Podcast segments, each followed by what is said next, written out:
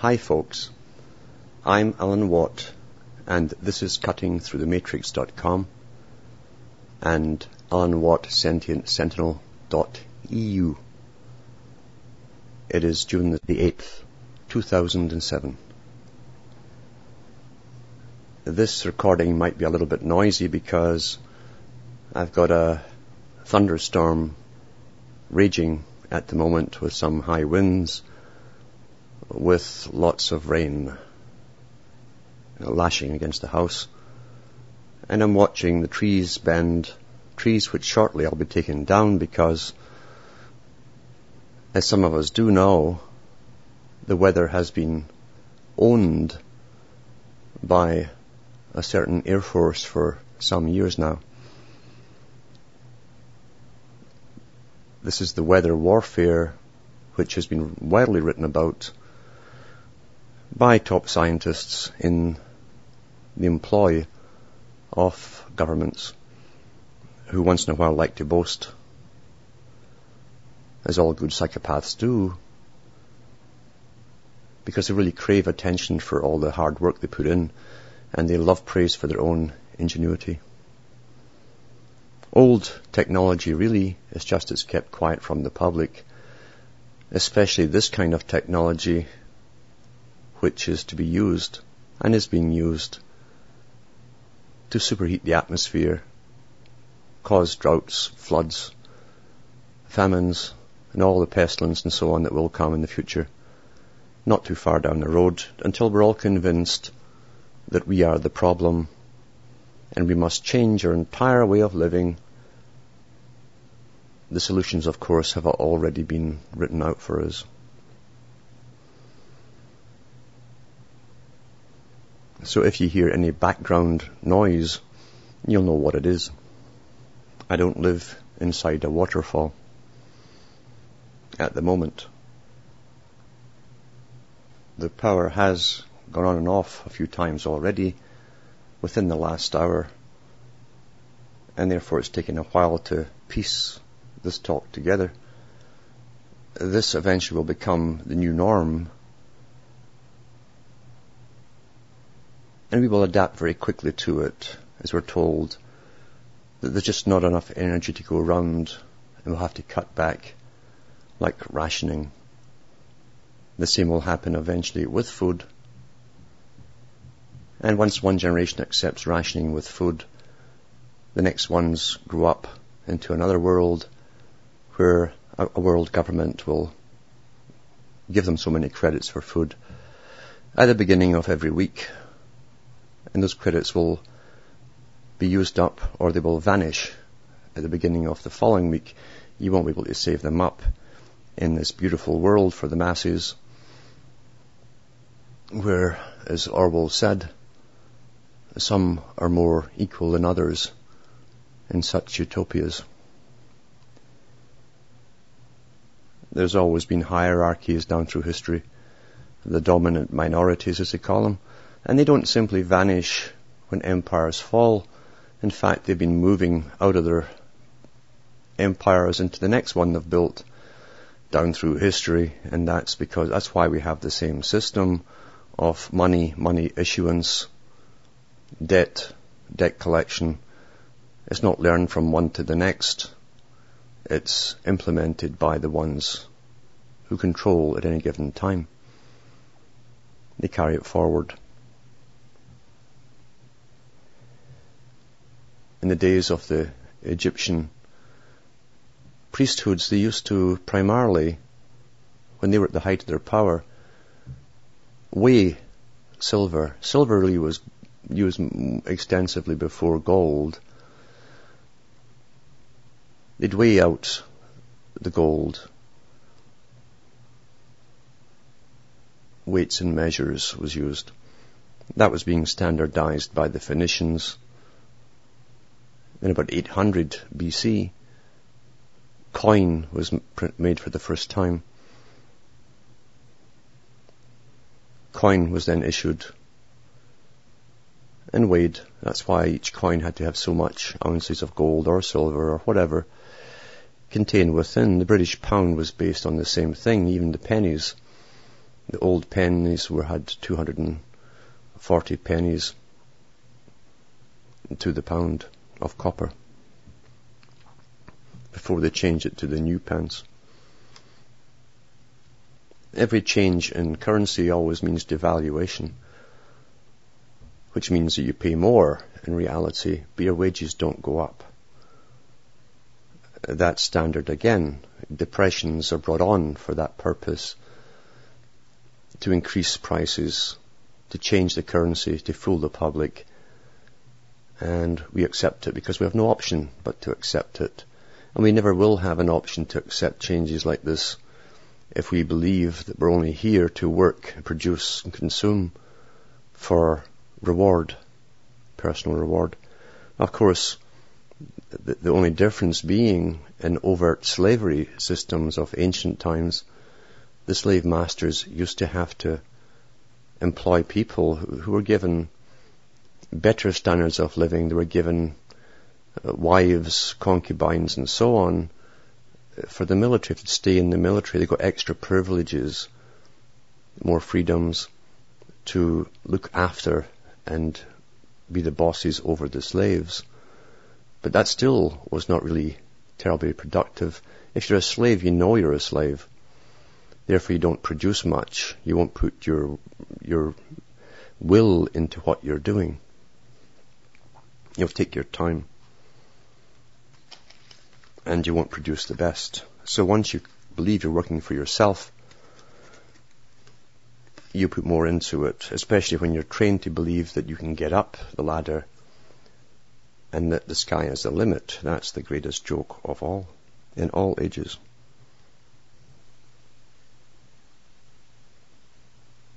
Civilization, this strange word, which really has many definitions depending on who you're talking to.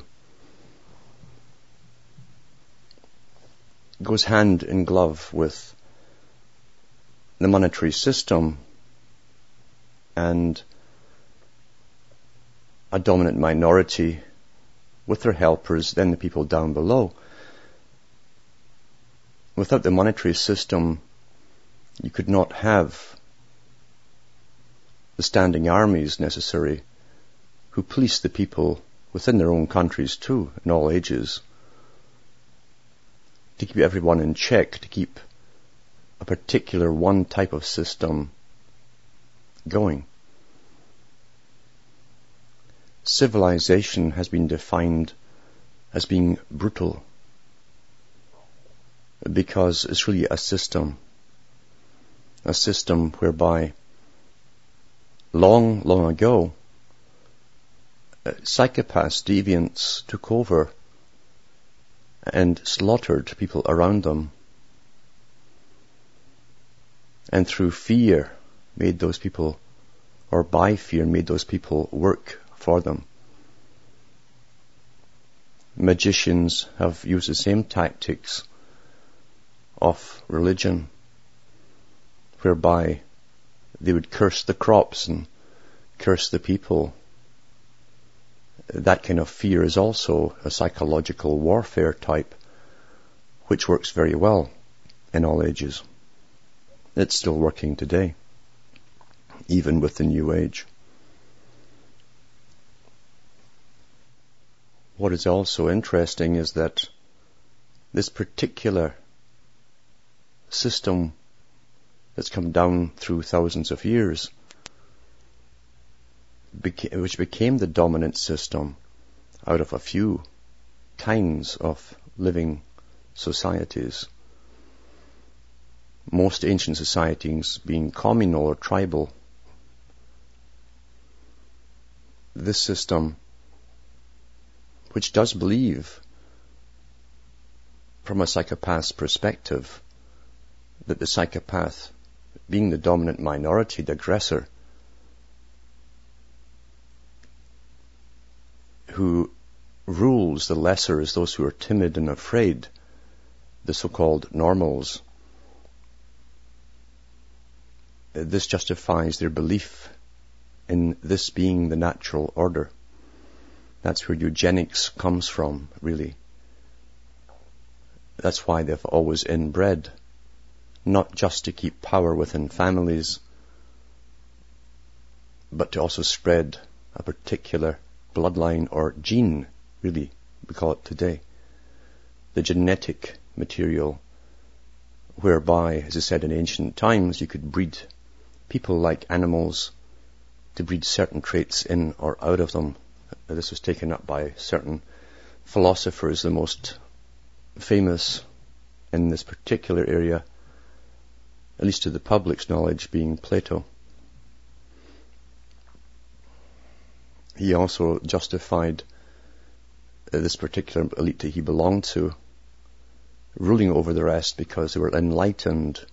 They could see through the cons which they made themselves, the con casting the spell over the public who'd never figured things out. Our lives are pretty short, really.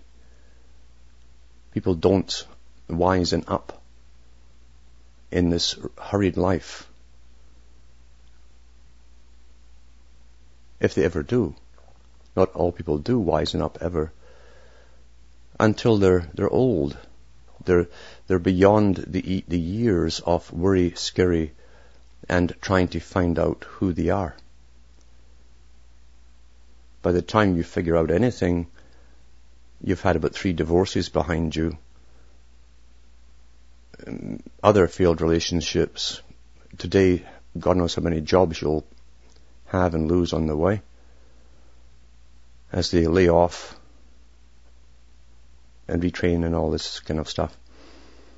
But really from childhood onwards, you're, you're bunged into schools, again, with certain formats, universal formats, to train your mind, and you don't know who you are at a, a very young age. You're not really learning, and yet that's the vital age for questioning things for yourself. You're not given the chance to question for yourself. You're told how things are, how they should be, how they will be, and if you want to get along, you accept it. You're often in the past, in some countries in the present, made to recite national anthems and stand in odd gestures that go back to Egypt. And uh, parrot your dedication to a symbol which you had no decision making in that actually made it in the first place, or even a system that you had any say in creating. Jefferson, who was an initiate along with many others in the US founding fathers of illumined ones and all Masons of all names and titles and groups use the same terms, illumined, educated beyond the norm is really what it stood for. That's why you have alumni today in universities. It's always been here. Those in the dark are the uneducated, those who don't know. Standard education up to high school was just to give you a basic grounding in the necessities to make sure that you were a good worker and producer. You didn't get into anything beyond that. And again, going back to ancient times, it was money and a form of slavery which produced not only a dominant minority, but it also produced the leisure class of thinkers that could then figure things out as to how to maintain power for future generations within their own families. The understanding of things, as they call it the nature of things, as ancient philosophers called it, a title that Suzuki's program on wildlife still uses today.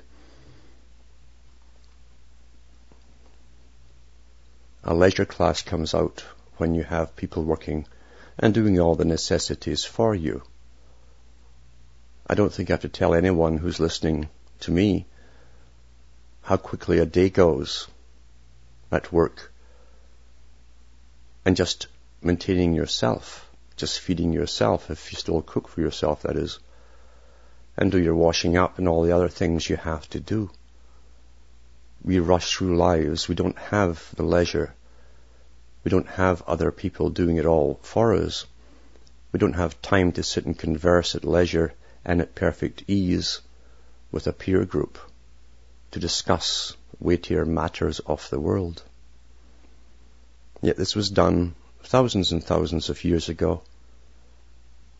And the format was to introduce money into tribal areas, dominate them, amalgamate them, and call them nations, and still dominate them. Nothing has really changed. The reason nothing really does change, regardless of the system they call it, whether it's communism, capitalism, socialism, or any other ism, is because it's all based on reward, which is money or tokens. Money is just a token something you're meant to believe in. And if everyone else believes in it, it can work simply because you accept it. It doesn't matter what money is, what you use it, or what kind of material you use for money, it doesn't matter at all.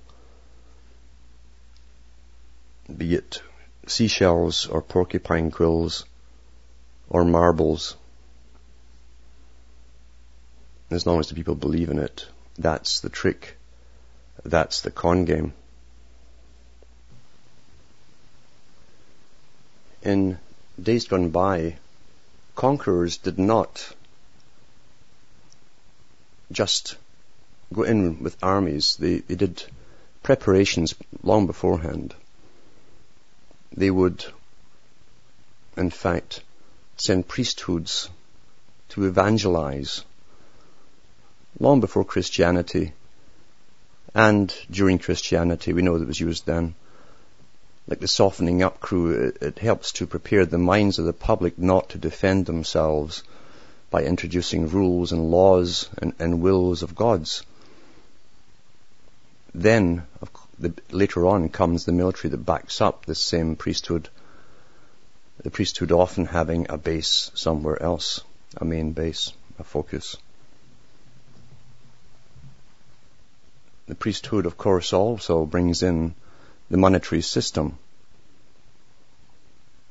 which it then forces the people, with the help of the army, to use. Bartering then ceases or is forbidden gradually. Taxation is introduced and wages are introduced in this fashion, the dominant minority can control the economics of every individual. Money itself is not the key or the end. It's a means to an end. Money is something which the general public must be taught to believe in in order to cooperate. Once gen- one generation accepts it, the next one is born into it and thinks because it exists it must be that the only natural way to be. We're at a stage today and have been for a long time where through taxation we have funded uh, extremely advanced weaponry in the sciences which some of which are being used other ones were actually de- developed not primarily to war against other people, but to use across the whole world on the general public. Back in the 90s, in the British newspapers, it may have been the Daily Mail, a journalist was allowed into Porton Downs military establishment where they have laboratories for bacterial and viral warfare and he sat around as these guys came in in the morning and listened to their morning chat. When they casually conversed with each other and mentioned that they had weapons which could identify specific genes and genotypes of viruses which could be released, reproduced so many millions of times, and then they're programmed to cease reproduction once their job is over.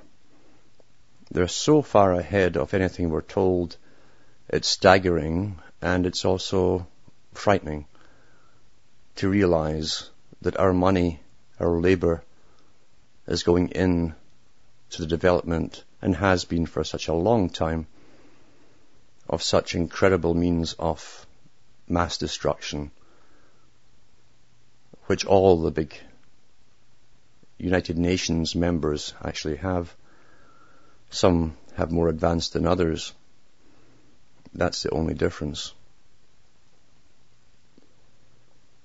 We keep hearing about the plagues, the coming plagues. All the top scientists come on television once in a while and tell us it's inevitable, it's just round the corner. As they prepare our minds that yes, we will get pandemics and disease breakouts. But these diseases will be from laboratories. People under attack, people who are frightened and panicking, turn to the governments for answers. They ask to be saved by the very people at the top who cause the problems. That doesn't mean to say that everyone in government knows what's going on. They know better because they're lesser psychopaths. They know not to ask certain questions of those above them. But they definitely serve the masters who do know, who do plan this future whenever they talk about preventing something, it's way too late. The things have been created and tested and are ready. It's the same with this whole ban, the, the, the space weaponry movement that's going on. It's a bit late when they were doing it in the 60s and 70s and 80s and 90s up to the present time. They've already done it, you see. It has been accomplished. We are living at the end of this particular cycle of things, the end of this era when things must be changed and the new era brought in, the new way, the new deal. They love new deals and new ways.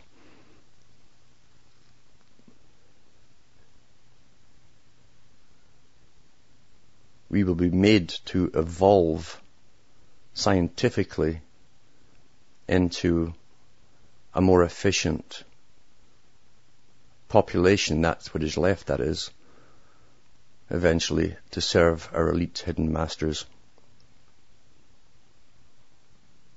The plan is to bring us through great changes with weather modification, with economic problems, with pandemics, while for a long time, in fact, the United Nations has been dishing out rules and regulations which have been implemented by most countries to do with water, food, and all the things you need for survival. This was all coordinated together to bring it all about for the right time, which is pretty well now.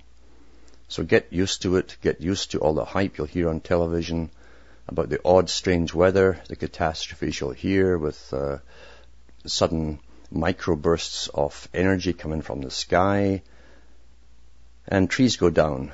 I've already had a few go down while I've been doing this show. The winds just came up, lasted about two minutes, and down went some trees, and I know there's some down on the road because I can see them from here that's what we're going to get used to. The mayhem, the chaos, which will bring in a new order, ordo ab chao.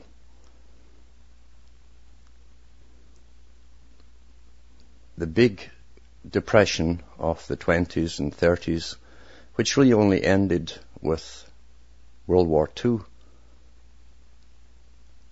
was manufactured. There was no surprise at all. Uh, the the, ba- the banking establishment at the top.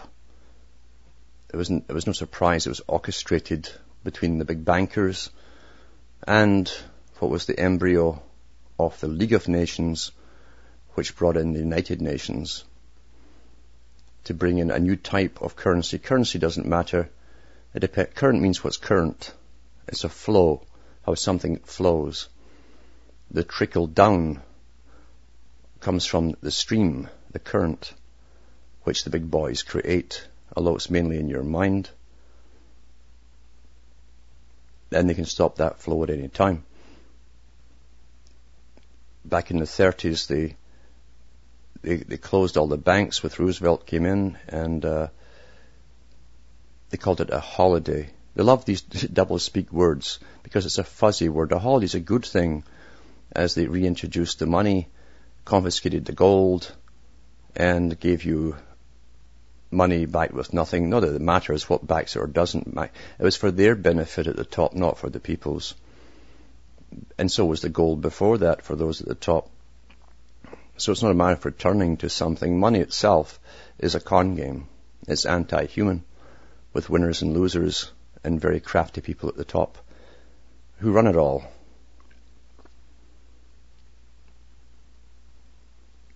The following is the speech given by FDR, who had worked for the banks before he became president, and who knew the agenda. He came from a long family tree of politicians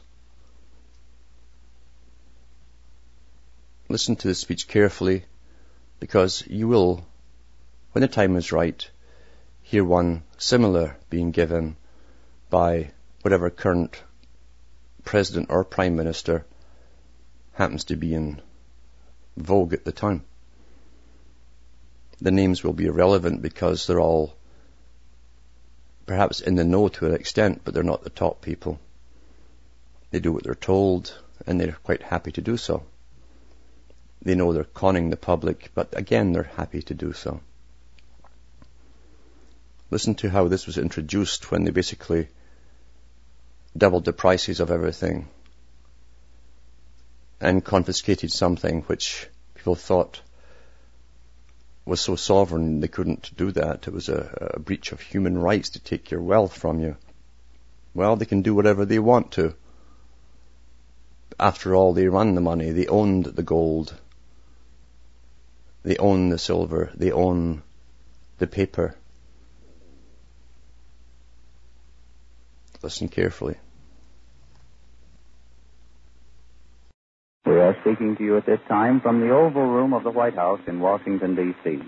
Through the facilities of its combined networks from coast to coast, the National Broadcasting Company is about to bring you an address by the Chief Executive of the nation. Ladies and gentlemen, the President of the United States. My friends, I want to talk for a few minutes with the people of the United States about banking. To talk with the comparatively few who understand the mechanics of banking, but more particularly with the overwhelming majority of you who use banks for the making of deposits and the drawing of checks. I want to tell you what has been done in the last few days and why it was done and what the next steps are going to be. I recognize that the many proclamations from state capitals and from Washington, the legislation, the Treasury regulations, and so forth, couched for the most part in banking and legal terms, ought to be explained for the benefit of the average citizen. I owe this in particular because of the fortitude and the good temper with which everybody has accepted the inconvenience and the hardships of the banking holiday. And I know that when you understand what we in Washington have been about, I shall continue to have your cooperation as fully as I have had your sympathy and your help during the past week. First of all, let me state the simple fact that when you deposit money in a bank, the bank does not put the money into a safe deposit vault. It invests your money in many different forms of credit, in bonds and commercial paper and mortgages, and in many other kinds of loans. In other words, the bank puts your money to work to keep the wheels of industry and of agriculture turning round. A comparatively small part of the money that you put into the bank is kept in currency, an amount which in normal times is wholly sufficient to cover the cash needs of the average citizen. In other words, the total amount of all the currency in the country is only a comparatively small proportion of the total deposits in all the banks of the country. What then happened during the last few days of February and the first few days of March? Because of undermined confidence on the part of the public, there was a general rush by a large portion of our population to turn bank deposits into currency or gold. A rush so great that the soundest banks couldn't get enough currency to meet the demand.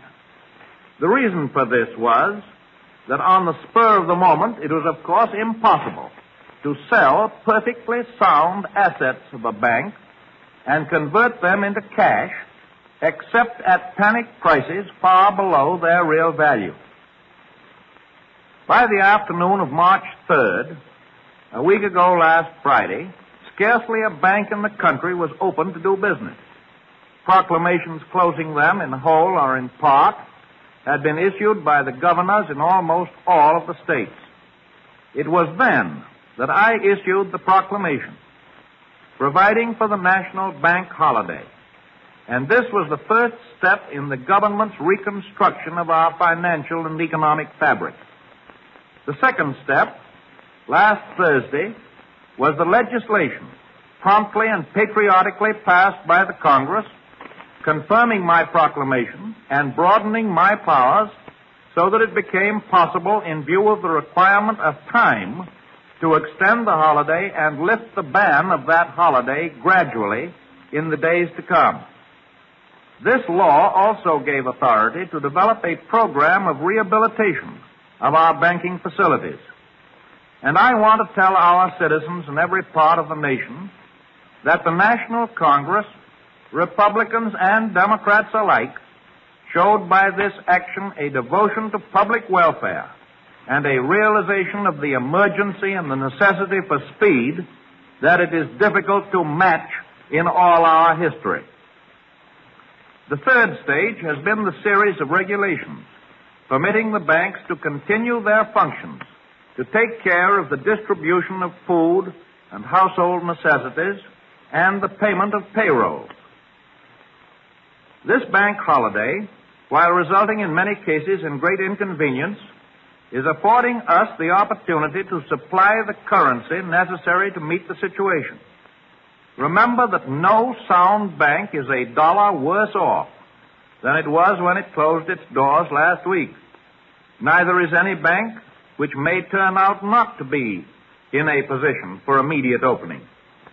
The new law allows the 12 Federal Reserve banks to issue additional currency on good assets. And thus the banks that reopen will be able to meet every legitimate call. The new currency is being sent out by the Bureau of Engraving and Printing in large volume to every part of the country. It is sound currency because it is backed by actual good assets. Another question that you will ask is this. Why are all the banks not to be reopened at the same time? The answer is simple, and I know you will understand it. Your government does not intend that the history of the past few years shall be repeated. We do not want and will not have another epidemic of bank failures. As a result, we start tomorrow, Monday, with the opening of banks in the 12 Federal Reserve bank cities. Those banks which on first examination by the Treasury have already been found to be all right. That will be followed on Tuesday by the resumption of all other functions by banks already found to be sound in cities where there are recognized clearinghouses. That means about 250 cities of the United States. In other words, we're moving as fast as the mechanics of the situation will allow us. On Wednesday, and succeeding days, banks in smaller places all through the country will resume business, subject, of course, to the government's physical ability to complete its survey. It is necessary that the reopening of banks be extended over a period in order to permit the banks to make applications for the necessary loans, to obtain currency needed to meet their requirements, and to enable the government to make common sense checkups. Please let me make it clear to you that if your bank does not open the first day, you are by no means justified in believing that it will not open. A bank that opens on one of the subsequent days is in exactly the same status as the bank that opens tomorrow. I know that many people are worrying about state banks that are not members of the Federal Reserve System. There is no occasion for that worry. These banks can and will receive assistance from member banks and from the Reconstruction Finance Corporation. And of course, they are under the immediate control of the state banking authorities. These state banks are following the same course as the national banks, except that they get their licenses to resume business from the state authorities. And these authorities have been asked by the Secretary of the Treasury to permit their good banks to open up on the same schedule as the national banks. And so I am confident that the state banking departments will be as careful as the national government in the policy relating to the opening of banks and will follow the same broad theories. It is possible that when the banks resume, a very few people who have not recovered from their fear may again begin withdrawals. Let me make it clear to you that the banks will take care of all needs, except, of course, the hysterical demands of hoarders. And it is my belief that hoarding during the past week has become an exceedingly unfashionable pastime in every part of our nation. It needs no prophet to tell you that when the people find that they can get their money, that they can get it when they want it for all legitimate purposes, the phantom of fear will soon be laid. People will again be glad to have their money where it will be safely taken care of and where they can use it conveniently at any time. I can assure you, my friends, that it is safer to keep your money in a reopened bank than it is to keep it under the mattress. The success of our whole national program depends, of course, on the cooperation of the public, on its intelligent support, and its use of a reliable system. Remember that the essential accomplishment of the new legislation is that it makes it possible for banks more readily to convert their assets into cash than was the case before. More liberal provision has been made for banks to borrow on these assets at the reserve banks, and more liberal pro- provision has also been made for issuing currency on the security of these good assets. This currency is not fiat currency.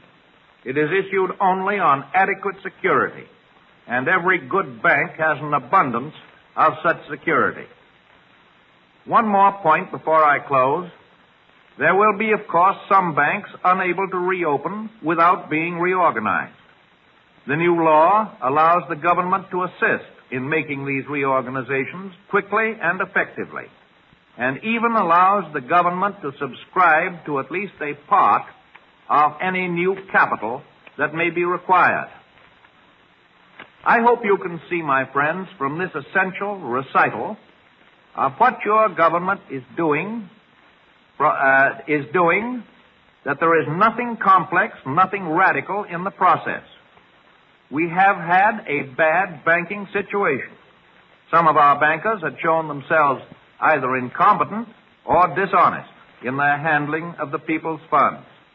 They had used the money entrusted to them in speculations and unwise loans. This was, of course, not true in the vast majority of our banks, but it was true in enough of them to shock the people of the United States for a time into a sense of insecurity and to put them into a frame of mind where they did not differentiate, but seemed to assume that the acts of a comparative few had tainted them all.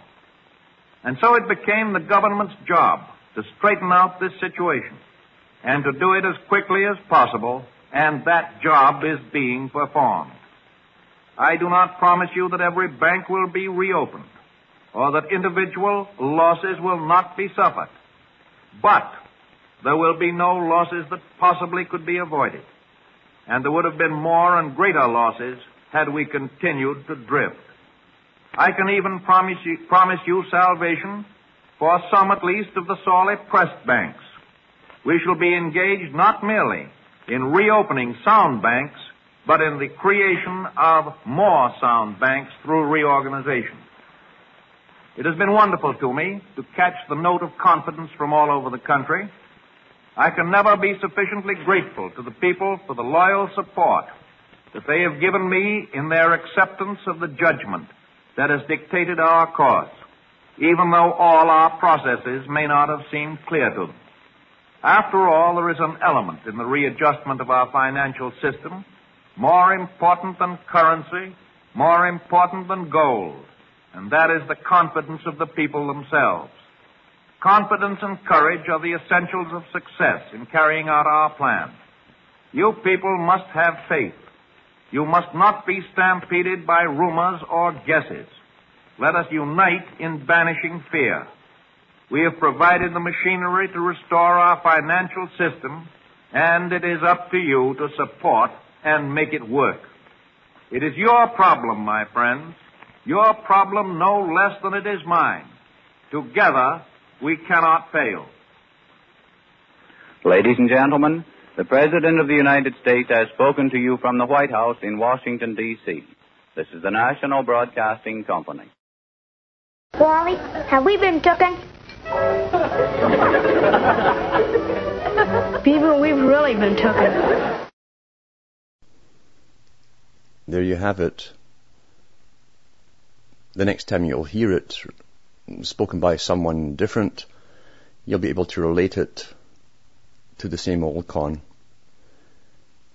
the con that's run the world for thousands of years. Only with our cooperation and the way we acquiesce by our silence. Sorry for the rushed blurb tonight, but with the storms and all the rest of it, power outages, restarting everything, it's the best I can do. From Hamish and myself, it's good night and may your God or your gods go with you.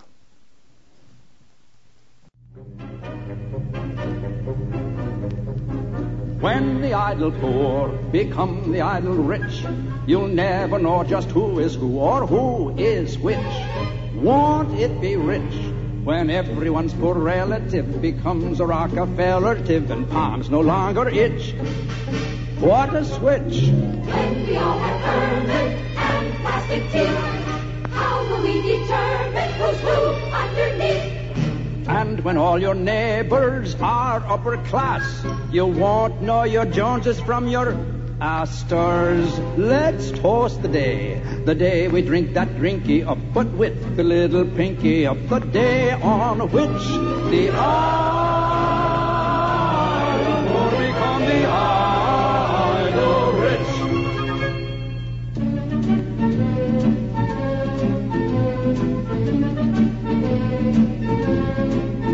When a rich man doesn't want to work, a bon vivant. Yes, he's a bon vivant. But when a poor man doesn't want to work, he's a loafer, he's a lounger, he's a lazy good for nothing. He's a jerk. When a rich man loses on a horse, isn't he the sport? Oh, isn't he the sport? But when a poor man loses on a horse, he's a gambler, he's a spender, he's a lowlife, he's a reason for divorce. When a rich man chases after dames, he's a man about town. Oh yes, a man about town. But when a poor man chases after dames, he's a bounder, he's a rounder, he's a rotter, and a lot of dirty names.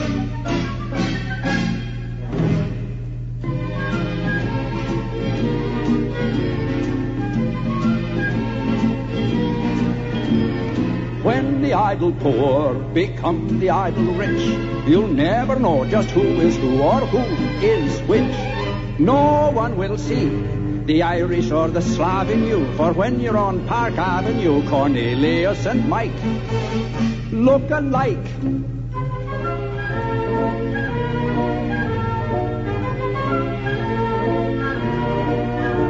When poor Tweedledum is rich Tweedledee, this discrimination will no longer be. When we're in the dough and off of the nut, you won't know your banker from your butler. Come on, Finian. Come on, Finian. Yay, Finian. Yeah, Finian.